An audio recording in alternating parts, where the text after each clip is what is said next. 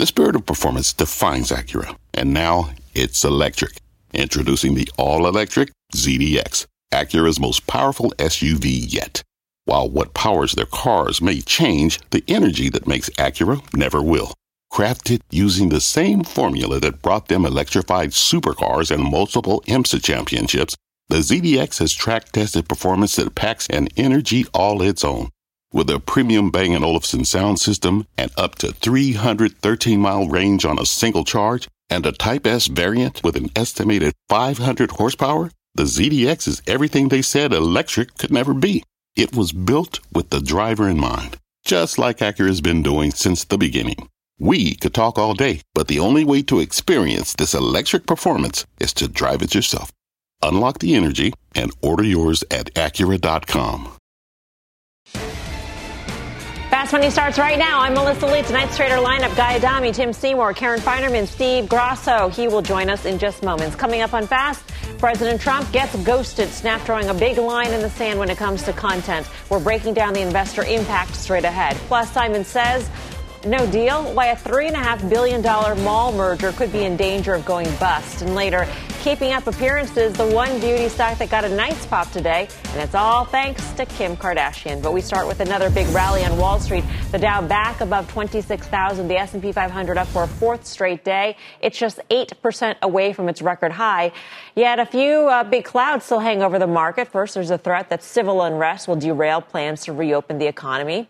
Add to that the rising tensions with China, the White House blocking Chinese airlines from flying to the United States, and of course, the ongoing coronavirus pandemic. So clearly, plenty of reasons for investors to be worried. And yet here we are, stocks are sitting at three month highs. So, Guy, what is that expression that you like to say? Uh, bad news, good price action, something along those. I mean, is that what we're seeing in the markets here? Yeah, I mean, pretty much. And, and don't label me some raging bull because I haven't been. Obviously, Tim, Steve, I mean, there are other people that have I, I don't know if they've necessarily seen the, the, the, extent of this, but they've clearly said the pain trade is higher. And that's been correct. I think what it comes down to is would you rather be right or would you rather make money? Because, as your point is, all the warning signs are clearly there. But, you know, if your stock goes from $5 to $10, you've doubled your money regardless of the reasons why. And that's what it comes down to. But one other thing I'll throw out there, just because on top of everything you mentioned, you know, even if you assume, and again, I know valuations don't necessarily matter, but at a certain point they do. You know, even if you assume $130 worth of earnings, you're talking about an S&P 500 now that's trading 24 times. I mean, that is a lofty level, and you're talking about an S&P 500 right now with, you know, uh, S&P 500 over GDP probably approaching 150 percent, which was the warning sign back in the fall. Again, nobody seems to care because you have not only our Federal Reserve but now you have the majority of Europe, including Germany, uh, going down the same path. I don't know how this ends, but right now the market is just focused on that, in my opinion. We've got that wave of liquidity from around the world, um, but also we are starting to see some green shoots when it comes to some of the economic data, ADP coming out, and it was orders of magnitude, Tim, better than what was expected. It was decline of uh, 2.7 versus what was expected, which is north of uh, 8 in terms of a decline. Yeah, and, and there, there may be some statistical outliers of that that make that number a little funky. The payroll number on Friday, uh, I think we're expecting. Uh, what's interesting about it, you're going you're to lose 13.5 million jobs, but you're going to have rehiring of 8.8, uh, net now minus 4.7. I mean, this is this is kind of where we are with unemployment is going to be at 17.2. Hard to do cartwheels um, but relative victories possibly. Um, I, I, I, do think, you know, it's funny because as we talk about the market, um, and Guy references this too, we, we, we, we rarely talk about the volatility to the upside. And, and so I don't think we're going to have a market special today uh, on, on the upside. But, but the reality is um, it's been extraordinary and it has been ferocious. And you mentioned the rest of the world. Uh, the ECB meets tomorrow and they're going to be re, you know, reignite their bond buying program. European stocks are up 21% in two weeks. The DAX has outperformed the S&P by 15, 13% in the last 15 days. Emerging markets um, have been on a tear. And, and, you get to a place where you start to wonder where there's still something left in a bunch of these rallies. If you look at the S&P, which has now spent six days above the 200 moving day average, uh, and you look at relative strength indicators and all those things that got to obscene lows and, and, and almost record lows um, at the bottom on March 13th, you, you have a 77 RSI, which anything above 70 tells you you're at least in, in frothy territory if you're looking at a nine day RSI. So I, I, I don't want to bore you with those numbers. I just want to tell you that if you look at the dollar and you look at the S&P, um, you have two things that are either oversold or overbought in the short term. And that's something that I, I actually think you have to correct out. Karen, you're a value investor, so as you look at the markets and you see things like today's uh, 3.8% gain in financials, more than 3% uh, gain in industrials, do you start thinking to yourself, value is harder to find? Or put it another way, would you start thinking about trimming some of the winners? Yes, I definitely would. I find days like this, uh, you know, it's nice you come in long, we make money, but, you know, how do you navigate this market? I, I feel actually more comfortable knowing what to do in a big down market. So I'm looking at something like a URI, which I believe is up over 100% from the bottom. And I still like the name. Um, so what do you do? This is this rally. I think is probably pretty long in the tooth. I looked um, just a few minutes ago at some of the out of the money calls, the volatility there is very high, so you can get a you could get a lot of premium. So I'm probably going to do that. Um, for the banks, I think there's probably a little bit more room to run there. But you know, if this happens another day or two of the same kind of action, I will look to sell some upside calls there as well. And, and then I'm also looking at the volatility index on the market at, at large, still stuck, I think, is 25, 26 in there. Um, that would, you know, six months ago, that would have been way too high for me to consider buying. But we're kind of in a new world now. So I'm going to again look at buying protection. Yeah, and I don't want to get too options actiony because that happens on Friday at 5:30 p.m. Eastern Time. But Guy Adami, I know it's your favorite show. Uh, you know, these are strategies that maybe investors now sh- should actually consider because, as Karen mentioned, volatility is high. Um, stocks have had a nice run, and there are ways to either protect that or to implement an option strategy which might replace your stock position. It makes a lot of sense. And I mean, I can't speak to individual vols in these names, but to Karen's point on a broader level, you know, you can take advantage of some of the moves on the upside and you know, you could stay with your long stock, you know, sell some upside calls against it. Worst case is you'll get called away, uh, but you also earn that premium that, to Karen's point, is still lofty. So there are ways clearly to take advantage of this.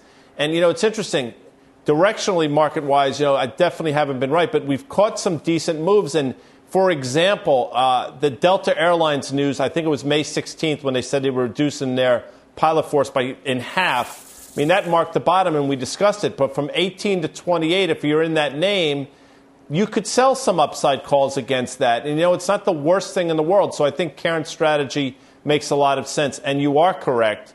My favorite show outside of MASH reruns is Options Actions Fridays at 5:30. I'm sure Tony, Mike, and Carter really appreciate that, as do I, Guy. Um, Tim, in terms of some of these rally stocks rallying strongly off the bottom, and, and, there's so many stocks, obviously, since the whole market has rallied off the bottom. But in particular, as Guy mentioned, if you invested in an airline, in a cruise line, in a, you know all these the yeah. reopening trade sort of names, would you trim those at this point?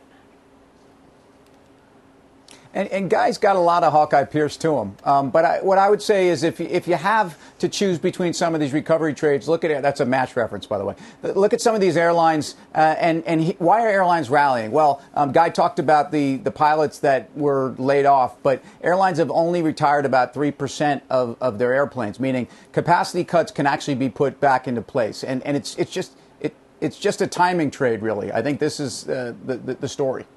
Uh, Steve Grasso joins us by phone. Uh, t- technology doesn't always work for us these days. Uh, Steve Grasso, what did you make of today's market action?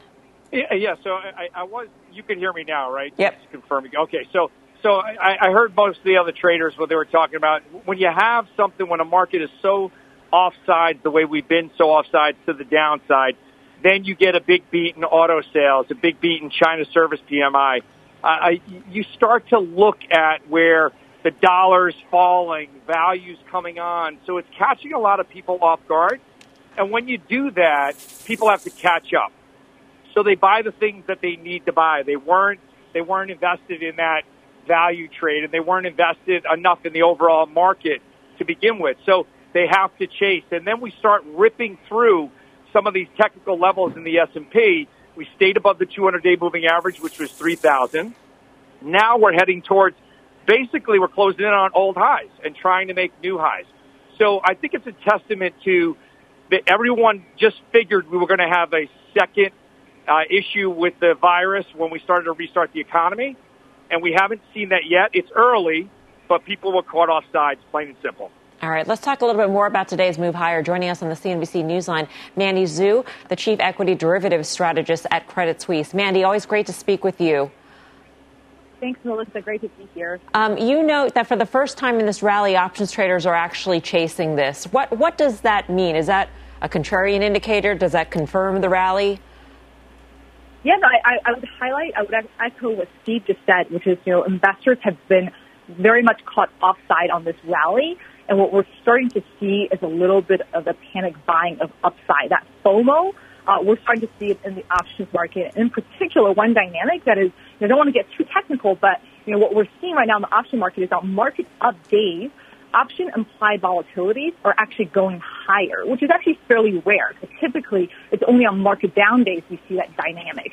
And what this is really indicative is two things. One, traders are starting to price in higher probability of upside, you know, the higher risk of upside. And B, it's really driven by the flows that we're seeing where now for the first time uh, in a while, we're starting to see some chunky upside calls uh, being bought in the market. I think the last time, the last few times I was on the call, uh, on the show with you guys, I highlighted, you know, how despite the rally, all the flows that we saw from clients were all protection buyers, right? Mm-hmm. That has changed. So that's been the big, I think, a big notable change in the option market over the past two weeks is that upside chasing that we're starting to see. Uh, and particularly, I would highlight that's been happening uh, at, at, the sector level in the value sectors, so like financials, industrials, etc. The beaten up sectors, uh, that's where we're seeing the most um, most bullish activity.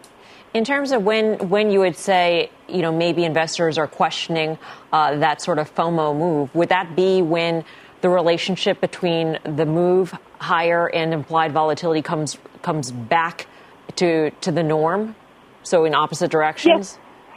Yeah, so, so this dynamic of, you know, market uh, vols up um, can be a contrarian signal. So, you know, in particular, like, you know, you look at, for example, January of 2018, that was another month where S&P rallied, you know, I think over 5% in a month, and we had that very notable spot up vol dynamic. Obviously, that was ultimately followed by a pretty sharp pullback in yes. February. So that could be um, a contrarian uh, indicator.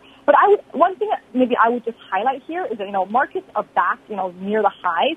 NASDAQ is, you know, at all-time highs.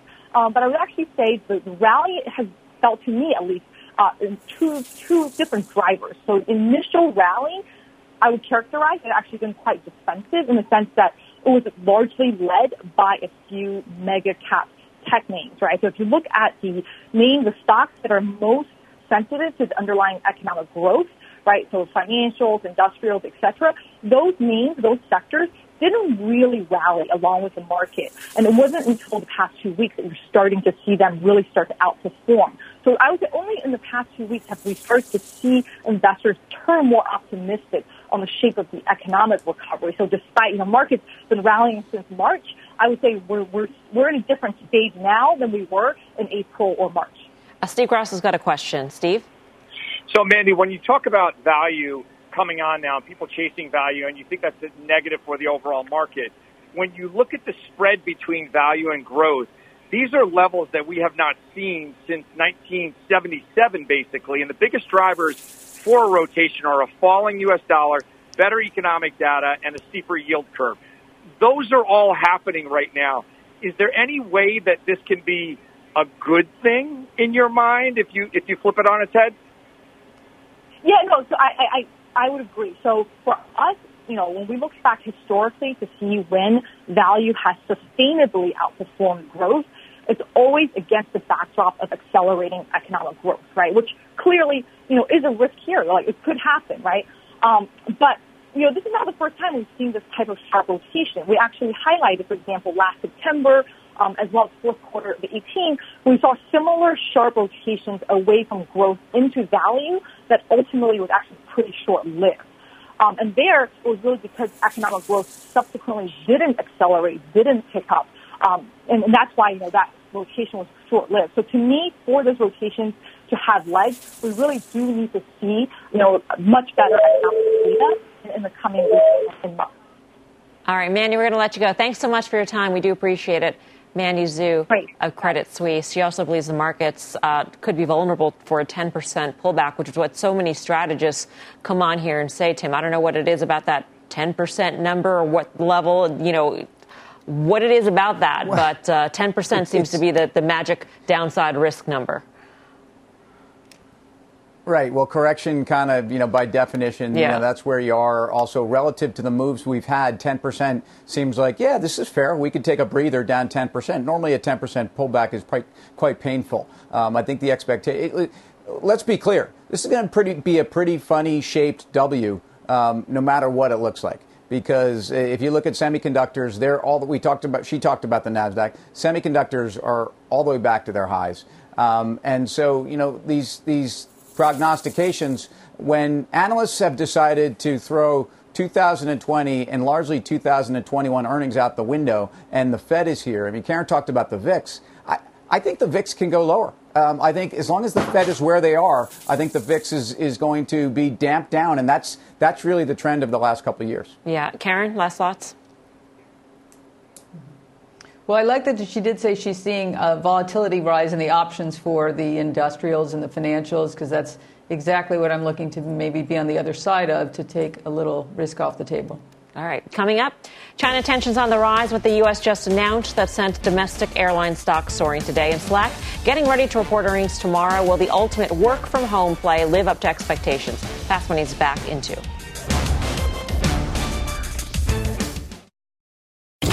Electricity, a big idea that's inspired countless new ones. From powering the light bulb to virtually powering our entire lives. 30 years ago, State Street launched the Spider S&P 500 ETF, SPY. A big idea that inspired the world to invest differently. And still does. What can you do with SPY? Before investing, consider the fund's investment objectives, risks, charges, and expenses. Visit ssga.com for a prospectus containing this and other information. Read it carefully before investing. SPY is subject to risks similar to those of stocks. All ETFs are subject to risk, including possible loss of principal. Alps Distributors, Inc. Distributor. Welcome back to Fast Money. U.S. airline stocks soaring today after the Trump administration announced it will ban Chinese passenger airlines from flying into the United States. Let's get to Phil LeBeau's got all the details. Phil. Melissa, the U.S. and China have been negotiating for several weeks about the resumption of flights by U.S. carriers, we're talking about Delta, American, and United, from the U.S back to China. Remember that they stopped back in January. Well, they couldn't come to an agreement, so starting on June 16th, the U.S. has said, you know what, we're not going to let the Chinese continue flying in here. That impacts four Chinese airlines, and they are essentially, the, the Department of Transportation, essentially cutting service, passenger service, between China and the United States. Remember, they've been flying about 34 flights a week, Chinese airlines, from China into the U.S., coming into New York, Chicago, Los Angeles. Not a huge load of flights, but enough that the Department of Transportation has said, you know what? We're not going to do that anymore. So as you take a look at the ADRs of a couple of the Chinese airlines that do trade here in the United States, we're talking about China Southern as well as China Eastern. Keep in mind that these are the two largest airline markets in the world. In 2018, there were more than 8.5 million people who flew between the two countries. As for Delta, United, and American, look, they moved higher along with the rest of the airline stocks today. The U.S. airlines, remember, they suspended their operations to China back on January 31st. That's when President Trump put the restrictions in on Chinese nationals coming into the U.S. due to COVID 19. And again, they've been negotiating, trying to figure out a way to resume these flights, how often they would happen, the schedules, etc. And as those talks dragged on, eventually the Department of Transportation said, enough's enough. We're just going to not let you fly here until we can get this worked out. Phil, um, once upon a time, China was seen as a huge growth market for the U.S. airlines. Sure. So if you had to take that out permanently, uh, what, what would that mean to the industry?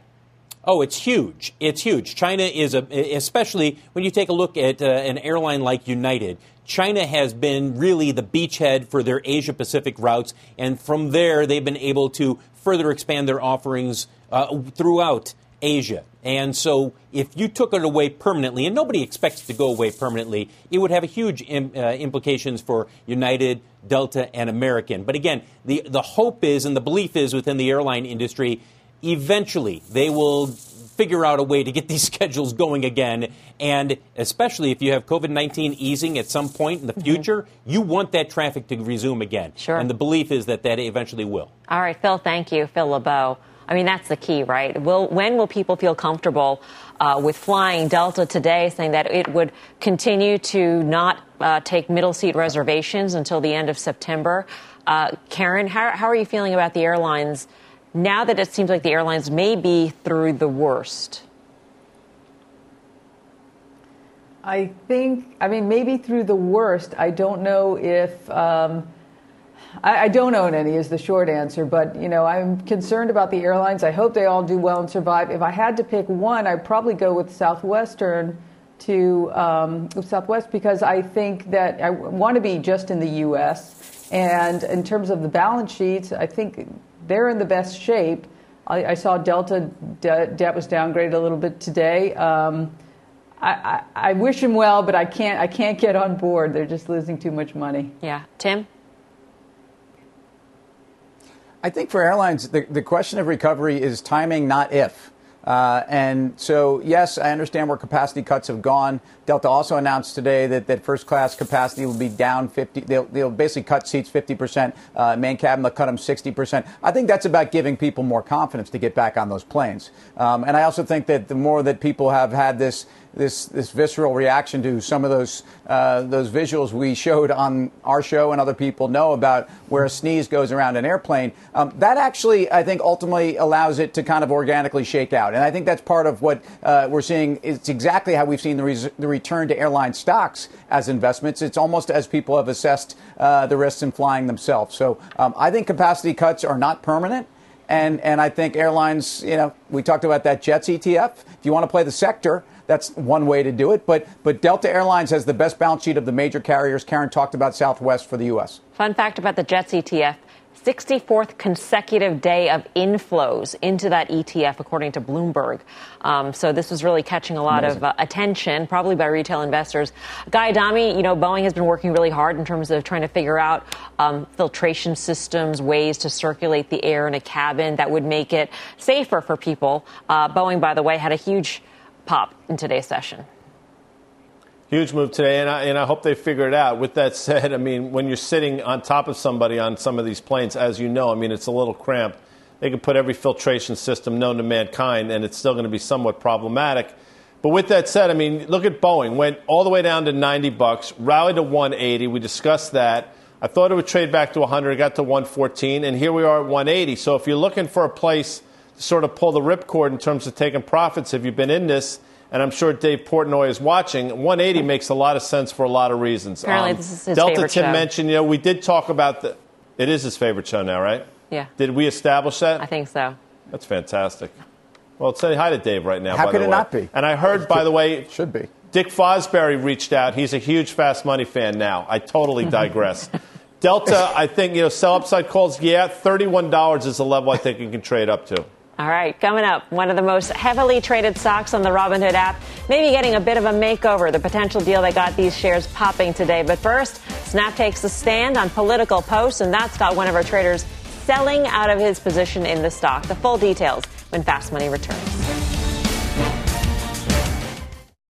Wouldn't it be great to have all your investment and retirement accounts in one place? Yahoo Finance, our sponsor today, makes it easy. I use it to put my investment account and 401k accounts into one hub and get expert tips that help me confidently manage my money. For more than 25 years, Yahoo Finance has been the brand behind every great investor. Whether you're a seasoned investor or are looking for that extra guidance, Yahoo Finance gives you all the tools and data you need in one place. They're the number one finance destination, producing a holistic look at the financial news cycle, including breaking news, original editorial perspectives, analyst ratings, independent research, customizable charts, and so much more. Securely link your brokerage accounts for a unified view of your wealth, including 401k and other investments. A comprehensive perspective is what sets apart great investors, and it's how Yahoo Finance ensures you have the insight to look at your wealth in its entirety. For comprehensive financial news and analysis, visit the brand behind every great investor, yahoofinance.com, the number one financial destination, yahoofinance.com. That's yahoofinance.com. Welcome back to Fast Money. Big news out of Snap today. The social media giant drawing a line in the sand when it comes to President Trump's posts. Let's get to Julia Boorstin with all the details. Julia. Well, Melissa, Snap shares dipped, though ended the day pretty much flat after news that the company is no longer promoting the president's content on its Snapchat Discover platform. The company is saying, quote, we will not amplify voices who incite racial violence and injustice by giving them free promotion on Discover.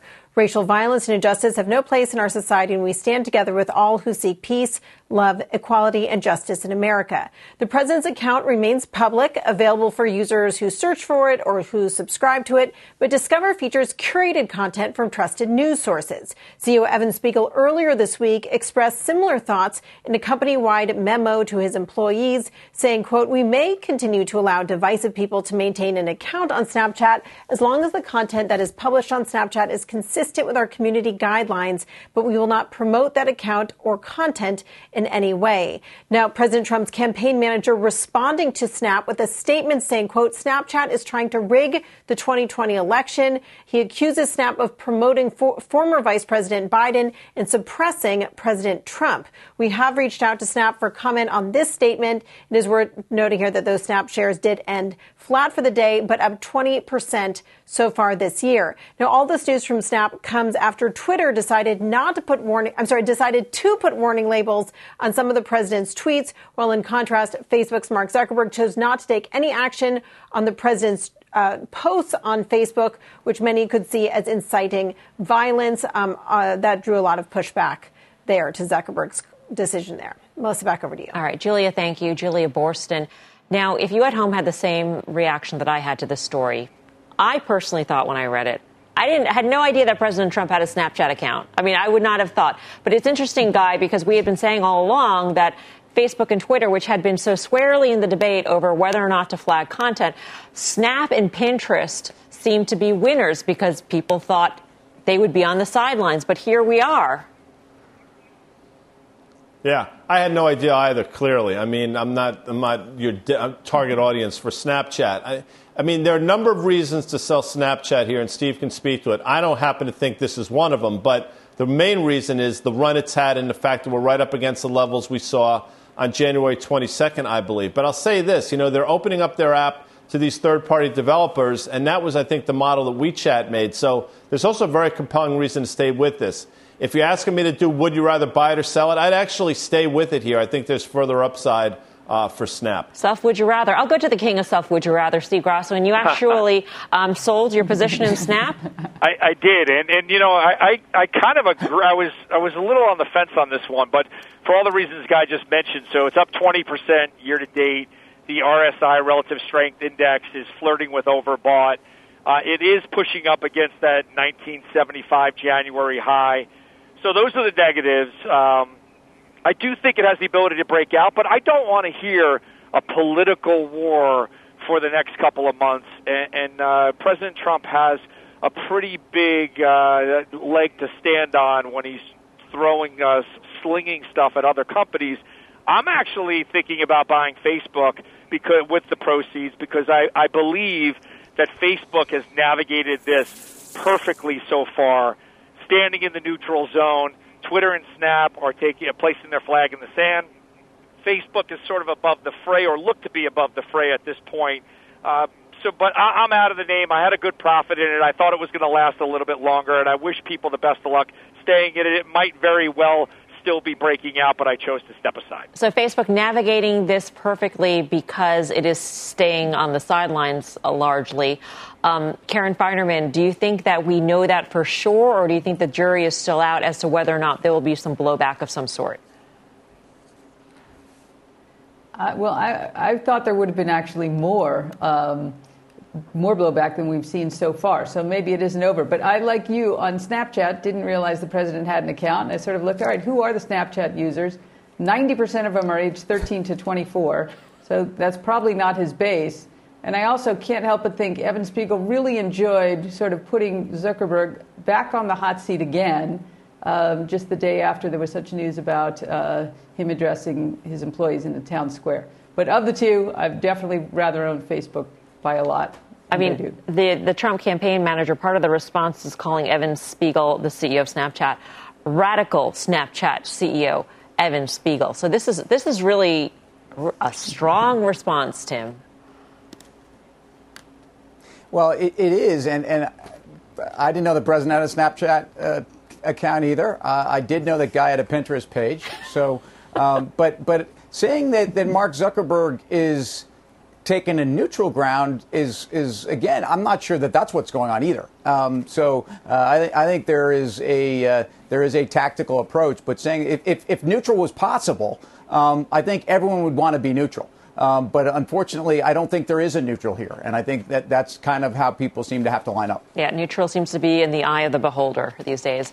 Um, coming up in Mall Madness, we'll tell you just what happened to one major mall owner that is a true sign, or could be a true sign at the times for retail. But first, new numbers on how many Americans would be willing to get a coronavirus vaccine and why it's hardly a shot in the arm for the drug makers. The exclusive details when Fast Money returns.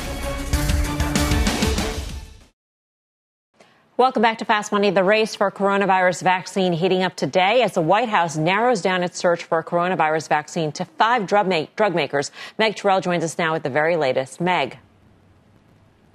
Hey, Melissa. Well, those five companies reportedly being selected by the Trump administration as frontrunners for a COVID-19 vaccine are Moderna, AstraZeneca, J&J, Merck, and Pfizer. Now, that's according to the New York Times. But if they do get on the market, they may face an uphill battle. Exclusive new data from CNBC and Change Research show that just 38% of responders in a national poll say they definitely get a COVID 19 vaccine if it becomes available, while just 16% said they probably would. 21% said definitely not. And there's a political element to their attitudes as well. Democrats are much more likely to plan to get the vaccine, 56%, versus just 18% for Republicans. 41% of Republicans said they definitely would not. Interestingly, the overall numbers actually aren't too different from the rates for seasonal flu vaccines. Just uh, less than half of adults typically are vaccinated against flu each year, according to the CDC, while the rate is higher for children. But the 54% of people who say they definitely or probably get a COVID 19 vaccine is still lower than the estimates of what's needed to reach herd immunity, where enough people are immune through vaccination or exposure to the virus to protect everyone else. Now, that threshold is estimated at about 60 to 70%. And one bright spot, though, for the drug companies at least, if you can call it that, the poll also looked at approval of their performance during the pandemic. The numbers have been pretty bad all along, with a more than 70% disapproval rating nationally. But Mel, in the second half of May, approval of drug companies' performance ticked up three percentage points. Now it's at 11%. Melissa? All right, Meg, thank you. Meg Tirrell, um, Guy Adami, the number of people who are not willing to get the vaccine, that doesn't necessarily surprise me. I don't know if I want to be first in line um, to get that shot in the arm. But in terms of the goodwill that drug makers have gotten by going for the vaccine, I mean, that could translate huge politically. One would think. I mean, I, I agree with you on that, but is it going to manifest itself in the higher stock prices? I mean, look at what we've seen. Gilead, for example. I mean, the stock went from 77 to 85 and then went all the way back to 70. We've talked about Moderna uh, a number of times. That stock's bouncing now. So I don't necessarily think you can try to game this by buying stocks that have come up with the vaccine, in my opinion, because I don't know what it's going to mean necessarily to their bottom line. What I will say, though, is this I still think big cap pharma is inexpensive, and I still think there are places to be in biotech quickly. We've done a decent job with a couple names, specifically Amgen. You know, we pointed out that it's going to have trouble at 245 the high we saw back in December, and that's what's happened. But Amgen is a name that sticks out to me. You're looking for an entry point, and in my opinion, if it gets down to 210, that's a name you buy with both hands. By the way, Gilead getting an upgrade um, by the Leerink analyst Jeff Porges uh, today uh, on a better outlook for remdesivir, the treatment for COVID 19. Uh, Tim, we've talked about this a lot. We, we simply really don't know about the economics in terms of how much drug makers, if anything, they will make on any of these treatments or vaccines. Right. Well, and, and again, I, I, I, would side with Guy just on valuations within the sector and where there's actually been underperformance relative to also the overall market. I, I, I like Merck. I'm long Merck relative to, to kind of the peer group on valuation.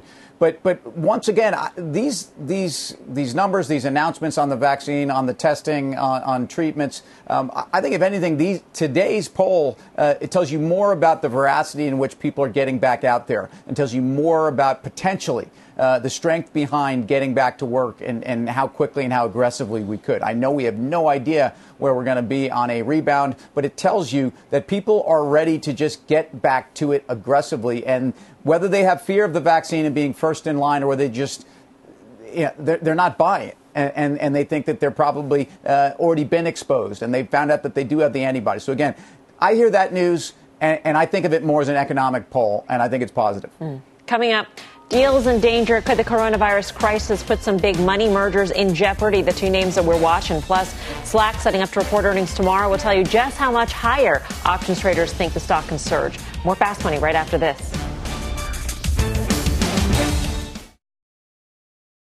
Welcome back. It's Mall Madness here on Fast Money. Two big shopping center stories catching our eye today. First up, mall owner CBL Property is missing a nearly $12 million payment to bondholders. It's the first major U.S. mall owner to miss a debt payment since the coronavirus broke out.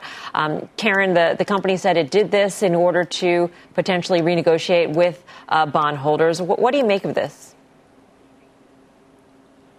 Well, this one has actually been happening in slow motion for a while. And so some of the other mall sort of the lesser mall REITs have really been trading very poorly before coronavirus, and now, you know, they're just uh, trading, I don't know, guy might know, hat size, something really small um, amount of money, but, or drill bit size, maybe it is.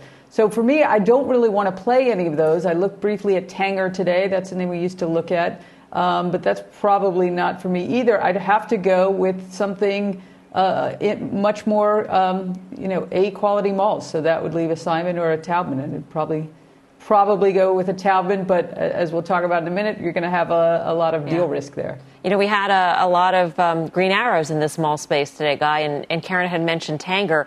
The CEO was speaking at a virtual um, NAREIT conference, industry conference, and, and, said basically that traffic in North, I believe it, excuse me, I'm going to look at my notes, but traffic in a state that had recently reopened um, was back to 80% of pre-COVID levels.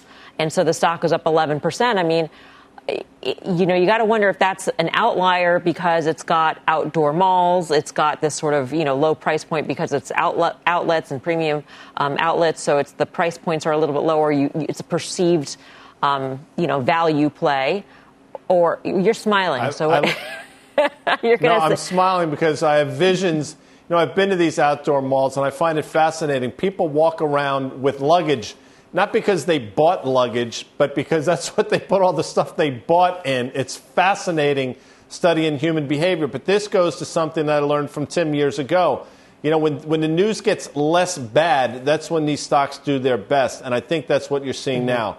Less bad. Doesn't mean by any stretch that things are good, but less bad is where you get your biggest moves, and I think that's what we're seeing right now. South Carolina, by the way, was the state. I knew it was a Carolina. I didn't want to mix them up. Um, sticking with the malls, your next guest says there is a mega mall merger that could be in jeopardy. Let's bring in Roy Behren of Westchester Capital Management. Roy, great to have you with us. Hello, Melissa. Thanks for having me. And we're talking about Simon Taubman, which is what Karen had brought up just, just minutes before. Um, what do you foresee with this deal? Because we haven't gotten any updates from the companies, either through filings or on earnings calls. No, that's true. And, and in fact, uh, David Simon on his call was asked several times what the status is. Can you give us any? Can you give us an update? He said, "I can't talk about it." People said, "Why can't you talk about it?" He wouldn't comment either. Um, I, I think it's because it, it's an evolving situation. There, the, the mall sector in particular has been affected by by the uh, the, the pandemic and, and the, the crisis that we've had and the, and the economic turndown, particularly with the, with the doors closed. And as you saw from your, you know, the last the last mall company you were just talking about. But the, the malls are starting to open up, and the one thing I would say about about the Taubman deal is that the merger agreement is extremely tight. You know, you discussed Tiffany's last night as having a very tight merger agreement, but the Taubman deal specifically mentioned since it was since it was announced uh, after the beginning of the year this year that that any pandemic is not grounds for terminating the the uh, the agreement. So, and, and including the results of, of the pandemic. That was referred to in, in the material adverse change clause, which, are, which typically governs the grounds under which parties can terminate the transaction. So it carved out the effects of the pandemic from the material adverse change. It looks like it's it's very very tight. Not to mention that David Simon has been basically chasing down Taubman for you know for I've heard as long as 15 years right now. It's a very strategic transaction. It's a great fit. He's wanted to buy them forever, and um, you know the merger agreement is super tight. So it's tight, meaning that the deal gets done. Does it mean also that the deal gets done on the nego- on the pre pre agreed upon price? That's unclear because there, you know, there are often some other conditions or covenants that are involved as well regarding leverage, regarding the, the ability of the target company to draw down debt that may uh, that may involve a change in the way that the companies typically operate. So, you know, merger agreements are, are a legal contract. They try to protect the parties' rights and define the, the obligations of the parties as well as possible. But, you know, two, two people can look at an agreement and, and see two different things. That's why, you know, I, I got a, a research piece from UBS this morning about, about the Tiffany deal, for example. It was 11 pages long and uh, the first page, three quarters of it was content. The other 10 and a half pages were, were legal disclaimers. And and there's probably would still be no agreement as to what what even that means.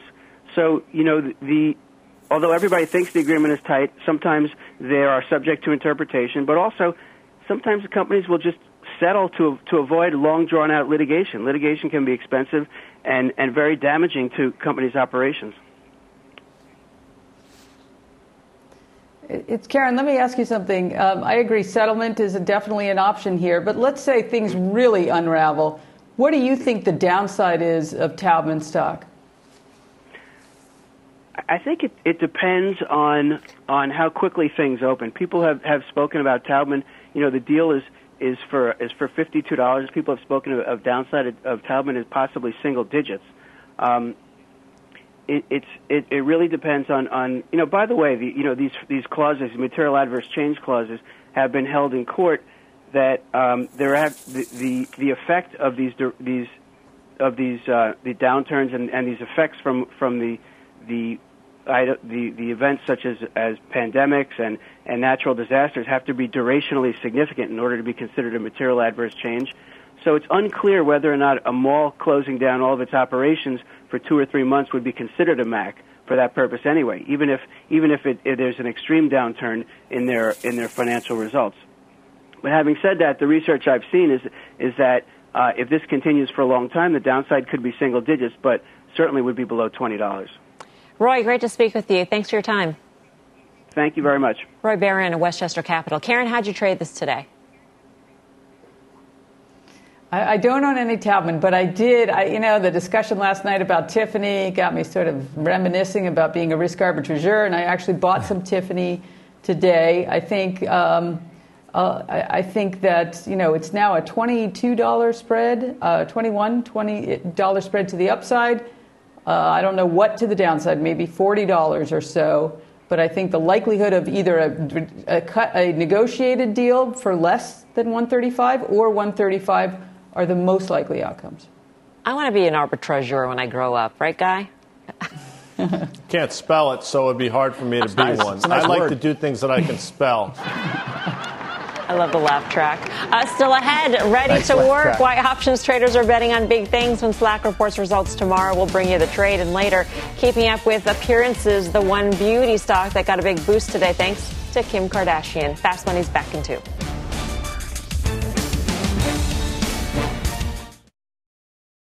Welcome back to Fast Money. Check out shares of Slack jumping to brand new all time closing highs in today's rally. The company reporting results tomorrow. Options traders are betting the stock will work its way even higher. Mike Khouw's got the action. Mike. Hi, Melissa. So calls out traded puts actually by about five to one for the last 20 days on average. Actually, it did so again today. And right now, the options market is implying a move of just under 12% after they report earnings. Now, the biggest trade that we saw today was a big one and an interesting one.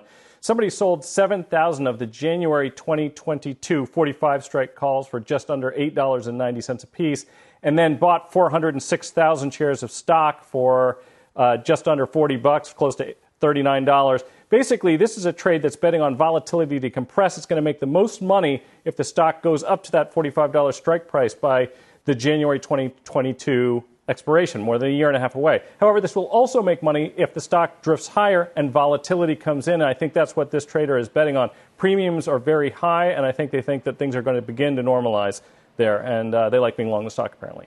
All right, um, Tim. You know, it seems like the key here to this trade is that it's a it's a very long time frame. It's a long time frame, and that's clearly the secular trend here. So, uh, you know, I, I, think if you look at what we've seen in the entire space and work from home, et cetera, I, I think um, valuations are difficult to, to, to stomach. The momentum in these trades makes it very clear there's still a pathway. Yeah. Steve? Yeah, the way I look at this thing is you go back to the IPO price, which was basically 26, traded straight up to uh, to 42, 42ish.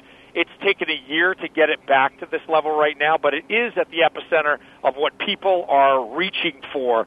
So when we opened up the show and we talked about value and tech, tech will always have a sweet spot for the masses. I think this one, although it's taken a year to get back to that level, seems like it's still in the bullseye to attract new investment dollars. All right. Mike Khouw, thanks for the action. And be sure to tune into the full show. That's Friday, 5.30 p.m. Eastern Time. Up next, the One Beauty stock getting glammed up today and reports that it's in talks with Kim Kardashian. We will reveal the name when Fast Money returns.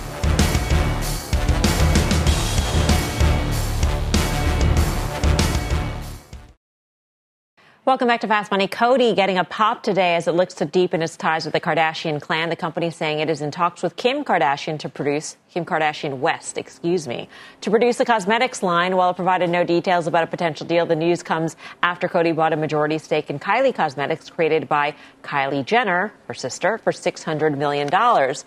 Um, I don't know why, but I feel like I should go to Tim for this. Look, collaboration with Kim Kardashian is, is certainly interesting. So, um, but but I, look, let's get back to Coty and let's get back to uh, current and post-pandemic dynamic here for beauty. It's it's been pretty ugly.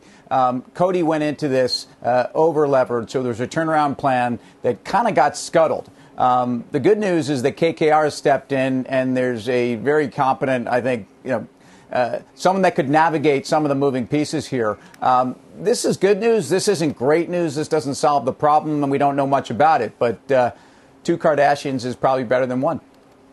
uh, Karen, beauty has all, always been looked at as the small luxury. You know, times are tough. You buy a lipstick or you buy a, a lotion, and, and it makes you feel better. right. Um, I, I mean, I was wondering, was it, was Kylie upset that Kim then did this? I don't know. I don't know oh. if they're going to fight about it. I don't. I don't really know. But you know, or or she's like, hey, Coty overpays. You should do something with them also. I don't know. to Tim's point, you know, there's a lot of debt here. I'd rather be in an Ulta um, mm. and uh, you know, sort of wait for um, traffic to come back, which right. it will at some point. Time for the final trade. Let's go around the horn. Steve Grasso.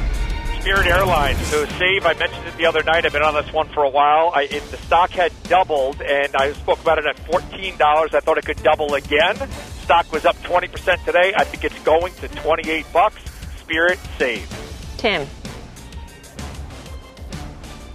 Banks still have a way to go, and Citibank has underperformed the rest of the group. Citibank, mom and dad feel better. Karen.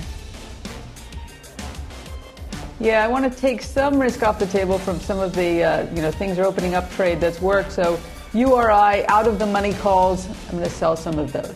Guy? FireEye, Melms. All right. Thanks for watching Fast. We'll see you back here tomorrow at 5 for more Fast. Meantime, Mad Money with Jim Cramer starts right now. With the Wells Fargo Active Cash Credit Card, you can earn unlimited 2% cash rewards on purchases you want and purchases you need. That means you earn on what you want, like trying out that new workout class, and 2% cash rewards on what you need, like a foam roller for your sore muscles. That's the beauty of the Active Cash Credit Card. It's ready when you are with unlimited 2% cash rewards. The Wells Fargo Active Cash Credit Card. That's real life ready. Terms apply. Learn more at wellsfargo.com slash activecash.